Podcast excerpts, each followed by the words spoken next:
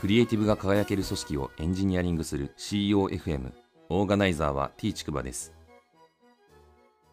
CEOFM 第333回です。アイスブレイクなんですけど先日リアルイベントの Zoom 配信を嫁ちゃんとまたやりまして、えー、これで4回目くらいなんですけれどもノウハウが溜まってきてですねこれまでで一番うまくいったなっていうやりきった感があるという感じです。Zoom のですね、ビデオ設定なんですけれども、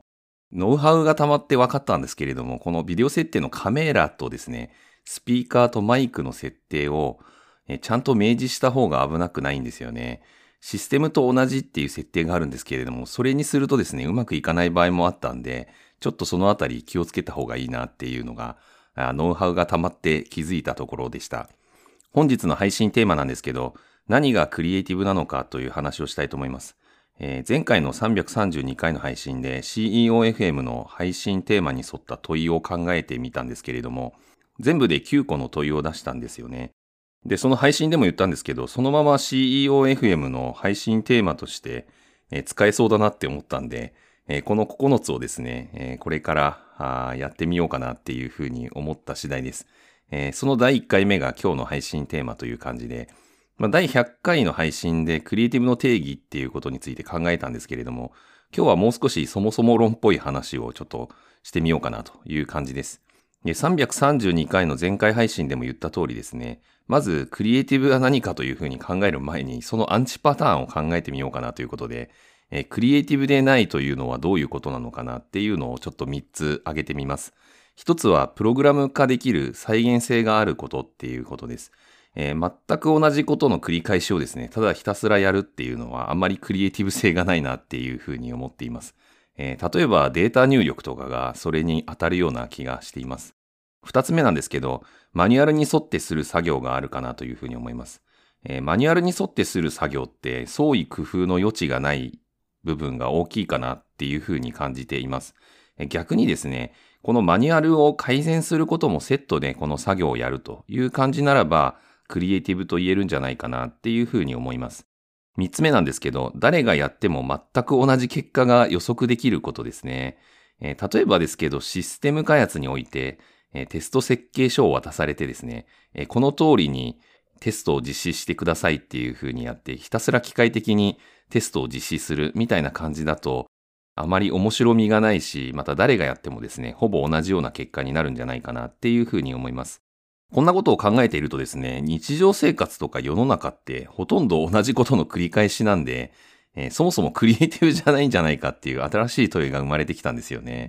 で、それについてちょっと3つ考えてみたんですけれども、一つはですね、その人がやることに意味を見出せるかどうかっていうのが重要なポイントなのかなっていうふうに思います。例えば私年賀状を出さない主義で貫いてたりするんですけれども、まあ年賀状もですね、人によってはえー、意味を見出している人もいるという感じで文化として根付いているところがあるんで、それを否定してはいけないなっていうふうにも思いますし、また年賀状の例えば宛名とかをですね、えー、手書きにこだわって、えー、絶対印刷しないっていう人もいたりして、えー、それはそれでその人がやることに意味があるというふうに感じていればですね、え価値があると言えるんじゃないかなっていうふうに思います。あとあの、歯を磨くとかですね、運動するとか、日常生活におけるその健康にまつわるようなことって、ほぼ同じことをやるんですけれども、さすがにそれはですね、その人がやることに意味があると言えるんじゃないかなと思っていて、逆に自分が歯磨くのめんどくさいから、あんたやっといてみたいな話だと、おかしな話になっちゃうかなっていうところですね。二つ目がシステムを作る行為っていうのは本来クリエイティブだなっていうふうに思います。えー、まあ、これはあの、システムという言葉なんですけれども、単に技術としてのシステムだけじゃない話かなと思っていて、え広い意味での仕組みと言えるんじゃないかなというふうに思うんですけれども、えー、例えば、先ほどのシステム開発におけるテスト実施みたいなものも、テスト設計書の抜け漏れに気づいたり、あとマニュアルを改善するみたいなこととセットで実施するみたいな話もですね、クリエイティブ性が生まれるものと言えるんじゃないかなっていうふうに思います。三つ目なんですけれども、人がクリエイティブじゃないと感じるものはそのうちなくなるっていうことですね。これは歴史を見ると明らかかなっていうふうに思います。例えば、あの、計算におけるそろばんみたいなものって、文化としてはまだありますけど、